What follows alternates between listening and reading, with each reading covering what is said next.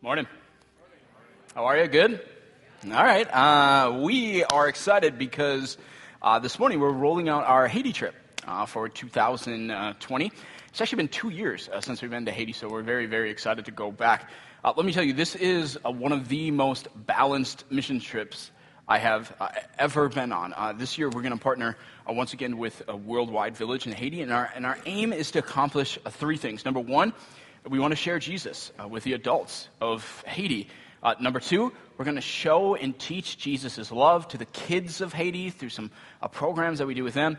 And then uh, the third thing that we're going to do down there is our team who goes uh, is going to help finish a well uh, by constructing the building around the well. And maybe you just thought, oh, good, now I don't have to go because the Lord's telling me to go, but I don't know how to build anything. I'm sure you can use a hammer. Okay.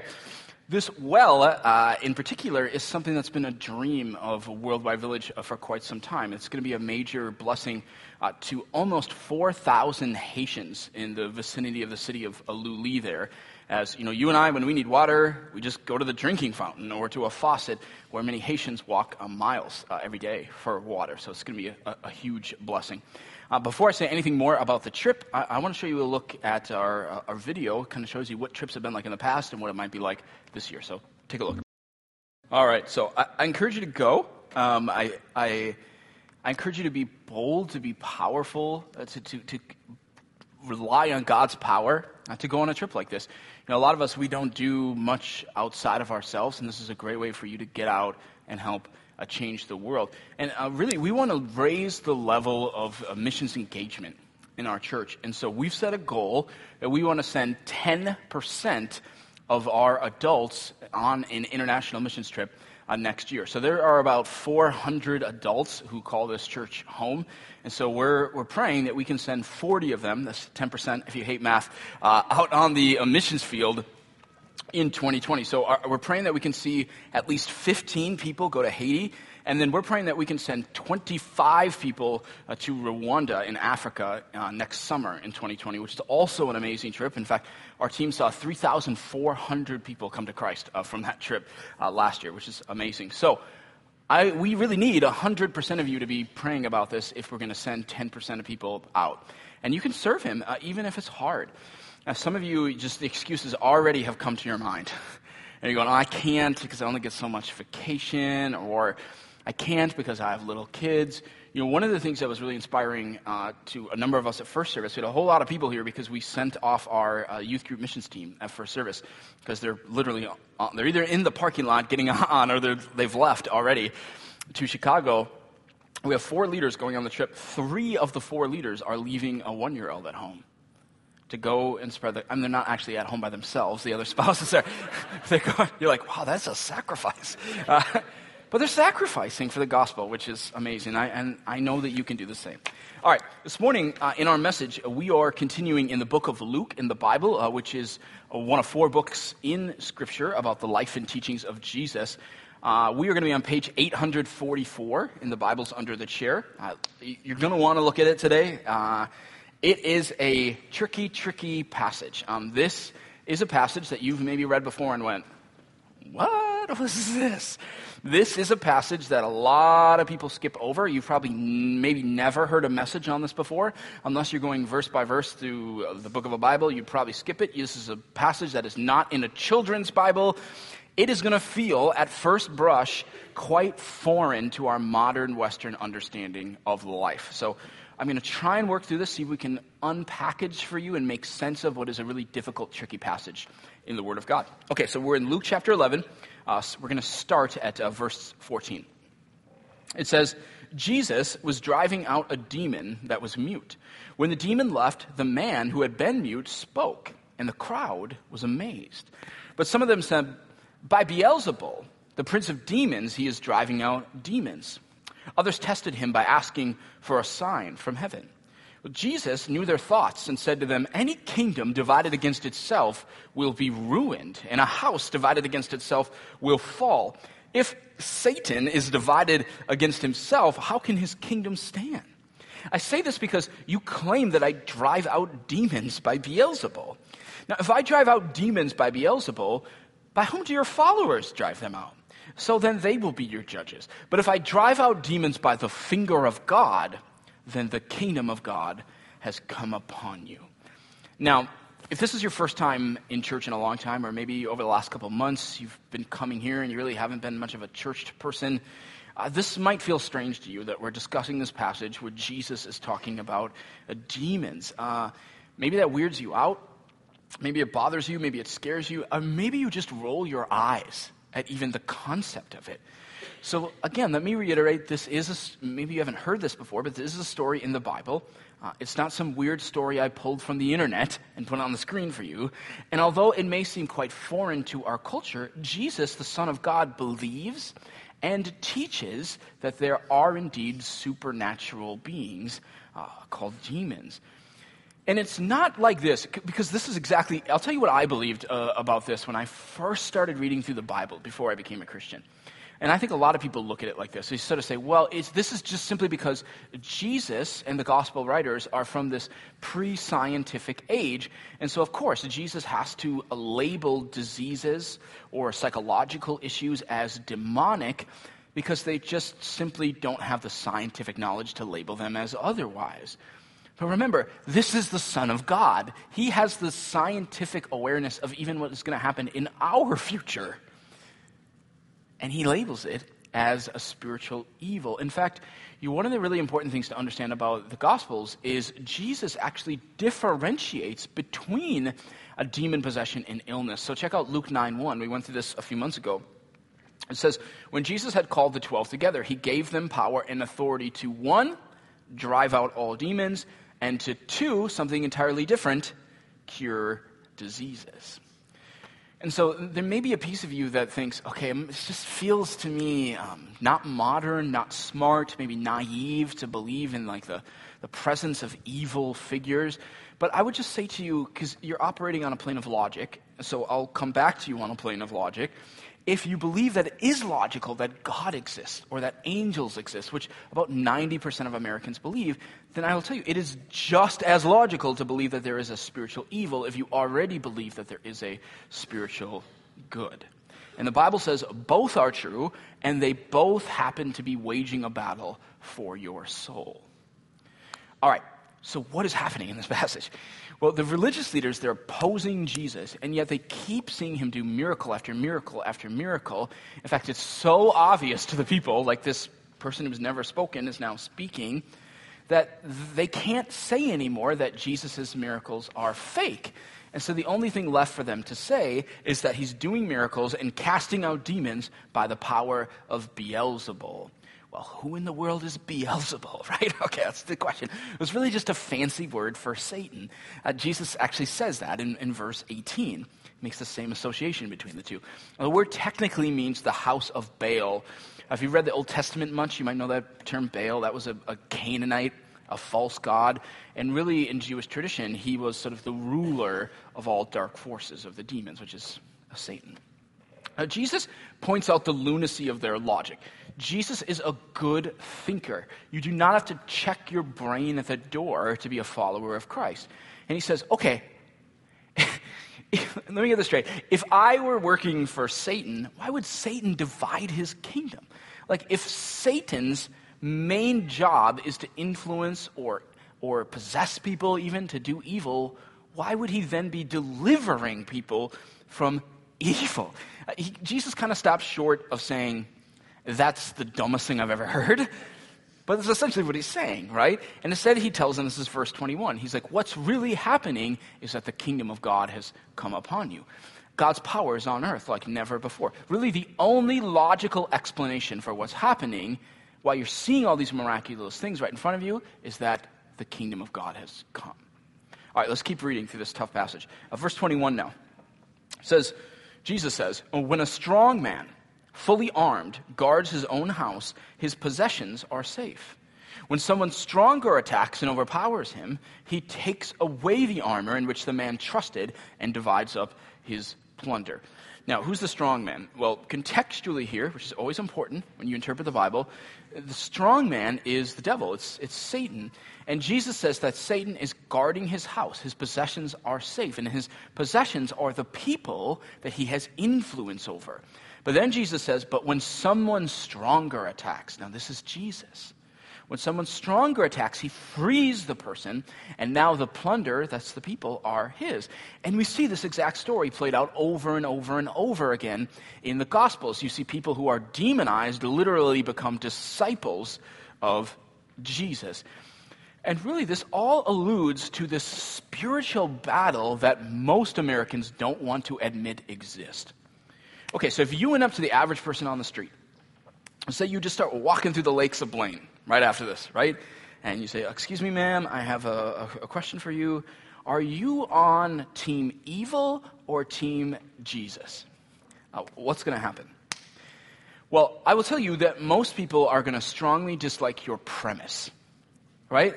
Uh, they'd probably be offended, although it's not saying much. We're kind of offended by everything. Some of you are just offended that I talked about being offended.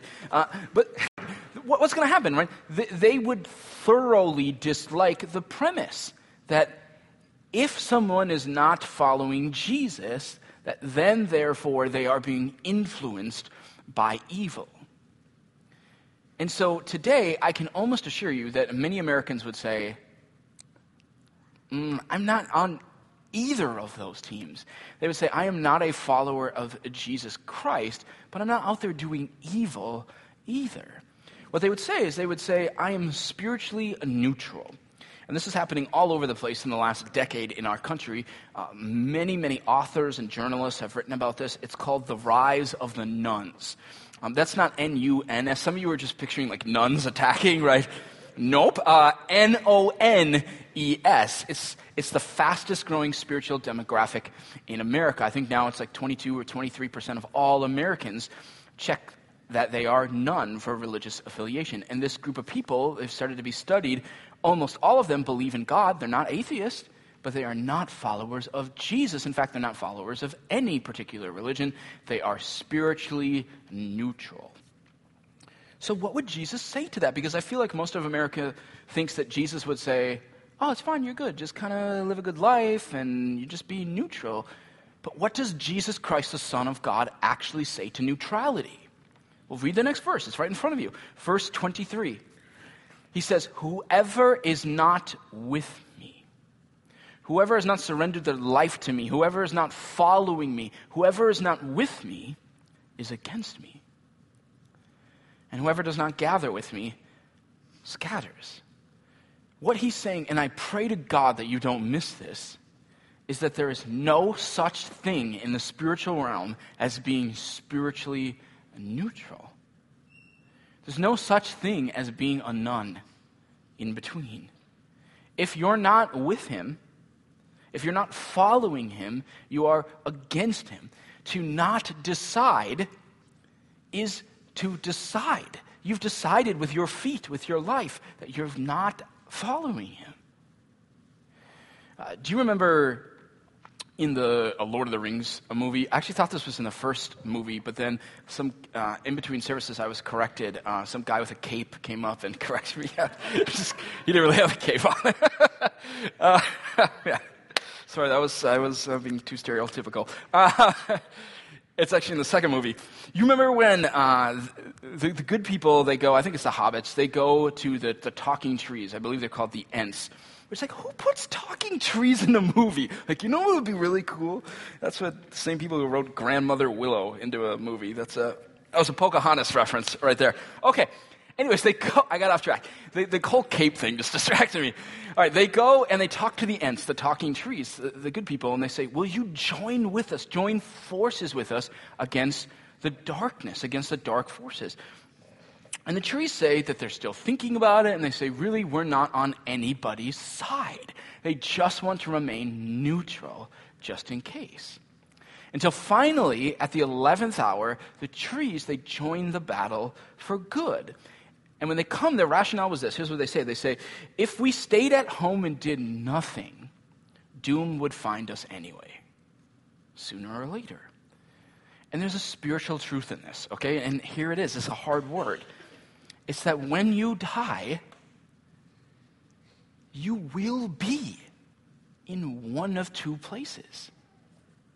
You will be in heaven or you will be in hell. There is no third option for people who are neutral. If you were to tragically, I don't know how often you think about this, if you were to tragically die in a car accident on the way home from here, you would be in one of those two places.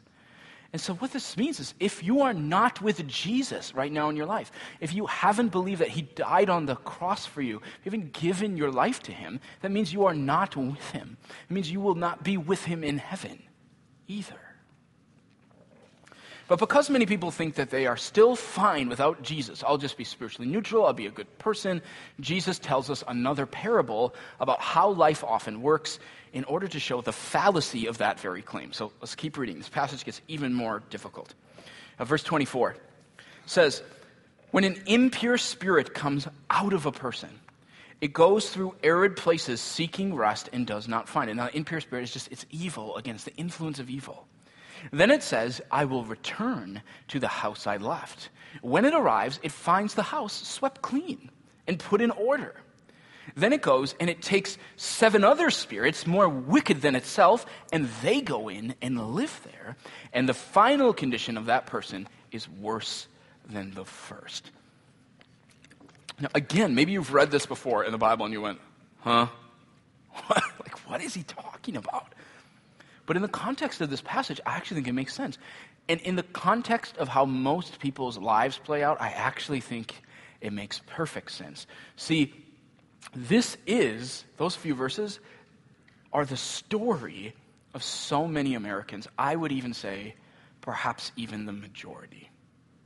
See, at first, we're told that the person has an impure spirit, that evil is affecting their life. Now, as much as people don't like to admit it, again, the spiritual battle is real. And for a lot of people, evil, the majority of people, evil is affecting and influencing their life. Now, that part's a bit hard to stomach, right? But it's not saying that everyone's walking around as a demoniac, like, oh, you're going, okay, this isn't my life. That's not what I'm saying. So, evil is influencing your life. Now, I didn't start following Christ until I was an adult. And I'd say this is absolutely true of my life. I, I think I would describe my life this way I was playing for the other team without realizing it. And many of us, many of you in this room, we start off life this way, right? Often it starts in high school for people, the sort of the rebellious attitude. You see more evil come in. We start dabbling in sin, right? Maybe you snuck out to some parties. Uh, maybe you even began to sleep around. Maybe you got addicted to pornography. For others of you, it didn't really take off to maybe a college. You had a couple nights in college, again, where you just drank so much, you don't even really remember uh, what happened. You were sort of following the crowd. And for the majority of Americans, that's kind of their life of teenage years into their early 20s. But what is absolutely fascinating if you study people, especially suburban people, what you'll see is that most people don't actually continue on that trajectory. Now, certainly, there are people that do, right? They start dabbling in that kind of stuff in their teens, and it just leads to decades of uh, alcohol abuse and drug abuse and prostitution, and life is just a mess. But the reality is, for most people, a level of logic and reasoning comes through. And here's what happens they get in, maybe they're 23, they're 24, they get their first job, and they start to reason. And they say, okay, if I just continue drinking to excess on Thirsty Thursday and Friday and Saturday, a little bit on Tuesday, I'm not going to be able to keep my job.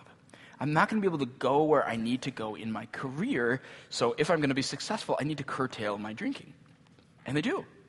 And then they also reason this they say, oh, I've just been kind of living it up, you know, YOLO, you only live once, right? And so uh, they maybe had been sleeping around, they're using dating apps to just hook up or going to the bar to hook up, and they reason, well, when I get, I don't want to do this when I'm 35, they say. What I want is I want a family, I want to be married, I want to have kids. And again, they reason that if I'm going to have some success in my life, I need to curtail my living. They reason that sin doesn't lead to earthly success, which, by the way, is what the Bible teaches. Read the book of Proverbs, for example.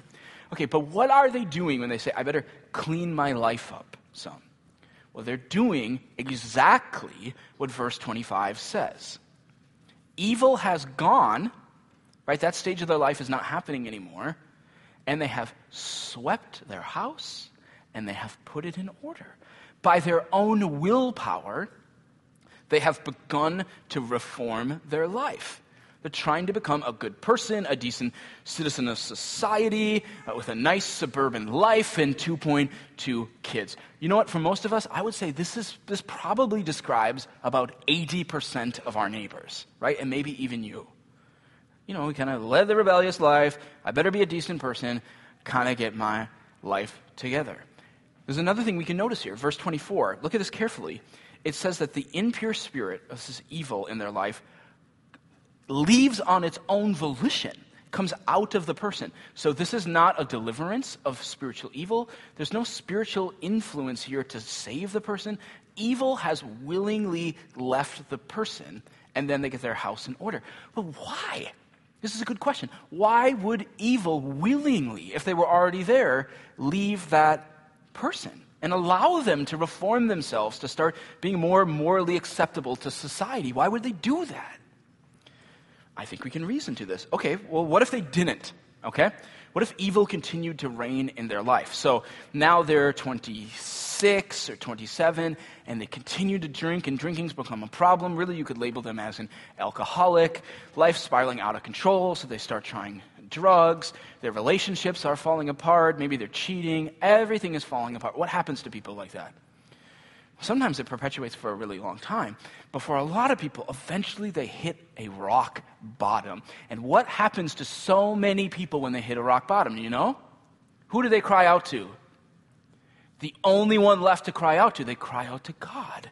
They say, God, I am powerless over what is happening in my life. And so I just need to cast and throw my life upon you. And so evil reasons that in fact it would be better to leave and let the person think that they are actually indeed more fine on their own, because if it continues as is, then they're going to give their life to Jesus.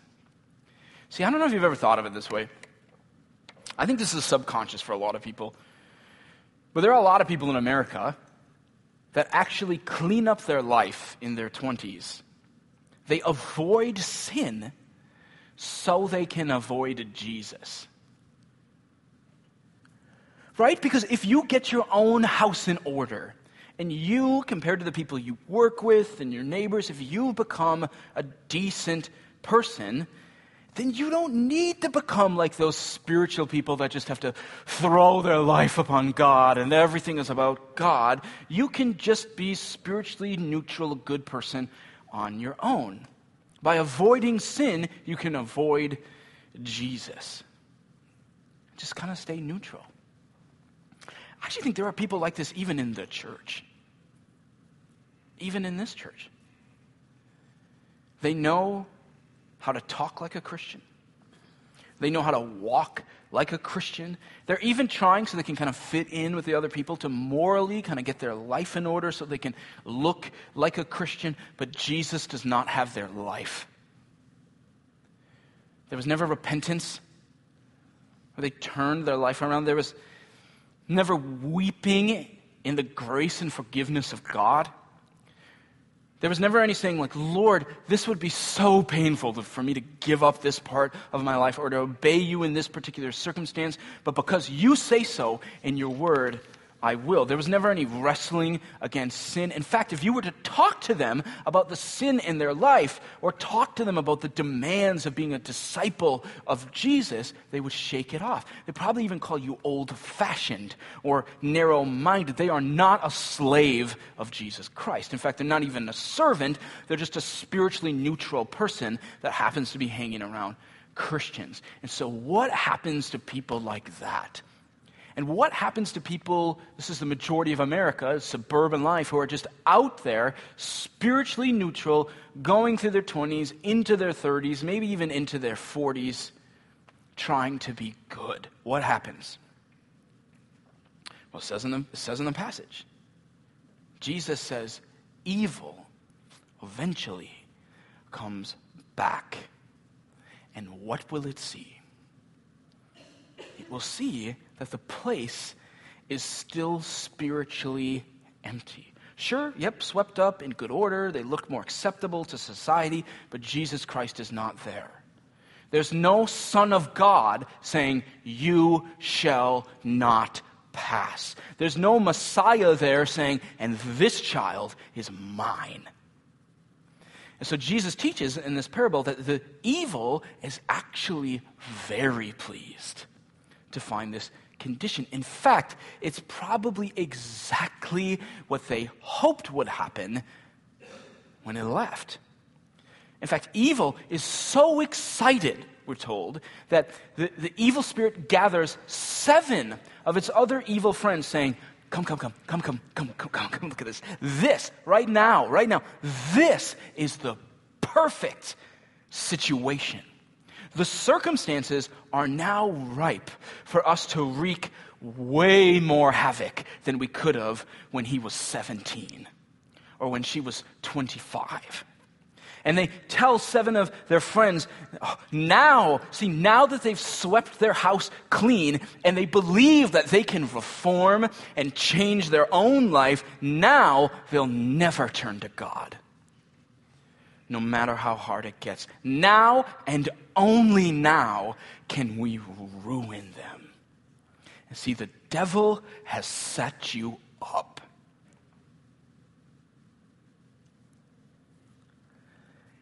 He has set up so many people to think that they don't need a Savior. That in a sense, they can sweep their life together again and be their own Savior. And see, it's once you believe that, that then evil brings its full assault. You know, as a pastor, I will tell you that most often this full assault happens to people in midlife not in your teens, uh, not in your 20s. See, what happens, is this process of going through your teens, your 20s, sometimes even into your 30s, this process of kind of getting our life in order, and you look like a decent suburban resident, the pride of that blinds us from the propensity that we still have to sin. Okay, sure, you can stop drinking all the time, you know, kind of be in family life now. But the reality is, you still absolutely have no power over the sinful urges inside of you. And without Jesus, eventually evil returns and it will reign again. In fact, what does the text say? It says, and it will come back worse than ever. Jesus says the final condition is worse than the first. And why is that? Well, it's because the consequences are now sevenfold. Okay, this isn't some one night stand. It's not some fling you had when you were 21. Now, at 45, at 37, it's an affair that may destroy your family. And evil is rejoicing. Perhaps it destroys your family, creating a ripple effect for generations. And how your own children look at marriage, or worse yet, God. In midlife, it can be about some horrible grab for control or power or selfishness. Can ruin a family, it can ruin a career. I find many people in midlife end up just being con- completely crushed by these moments because they thought, they believed so strongly that they have the power to reform their own life, to make things right. They thought they had the willpower to be good, but they find out that they don't. And so many of them, even though it's right in front of them, they just try and start their lives over again. They get married again. They get a fresh start. They move somewhere new. But without Christ, the cycle just repeats itself. I can think of others whom I've known personally who they feel evil comes back in their life, their life starts turning into a mess, and eventually they feel the regret of their decision so strongly, and they don't know how to feel forgiven, and so they eventually give up and they take their own life. But what they need is Jesus. As we read earlier, Jesus is the one who can bind the strong man. He has power over anything. If, if your life, if you're just sitting here right now and your life lately has just been this downward spiral of mistakes and sin, and you feel like there is no way out, there is a way out, and his name is Jesus Christ. If you're here and you feel like I've been trying to be good, I've been trying to fit in, but I just can't, and I keep messing up, and I don't know how to save myself, you can't, but He can. Jesus Christ can save you. He can rescue you. He can redeem you. He has the power. Nobody else has it. He has the power to change your life if you surrender to Him. You won't feel it. You won't get it. You won't experience it if you stay in neutrality. It's only when you cast your life upon Jesus. If you're sitting here right now and, and it's just hit you like a ton of bricks, that maybe at some point in your life you were just, uh, you were set up by Satan.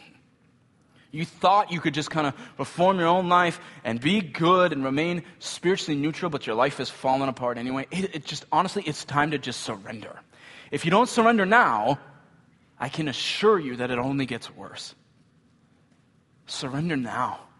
Trust in Jesus. You cannot fix this by yourself. Only Jesus can fix this.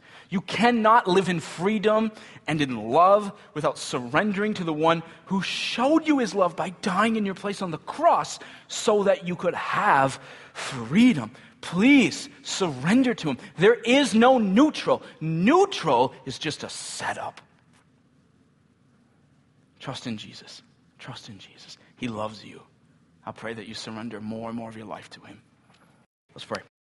Jesus, I pray for every single person in this room, young and old, wherever they are on the spectrum, that we would be a people that surrender to you, that we could see today that staying neutral, staying in the middle, is just evil wrapped in a nice package. Father, we thank you that despite the fact that so many of us have sat in neutral, we've sat on the side, that you still love us and you pursue us and you chase after us and you died for us. God, now as we just sing of your love, may we just worship you, not just with our minds, but with our hearts. It's in your name we pray. Amen.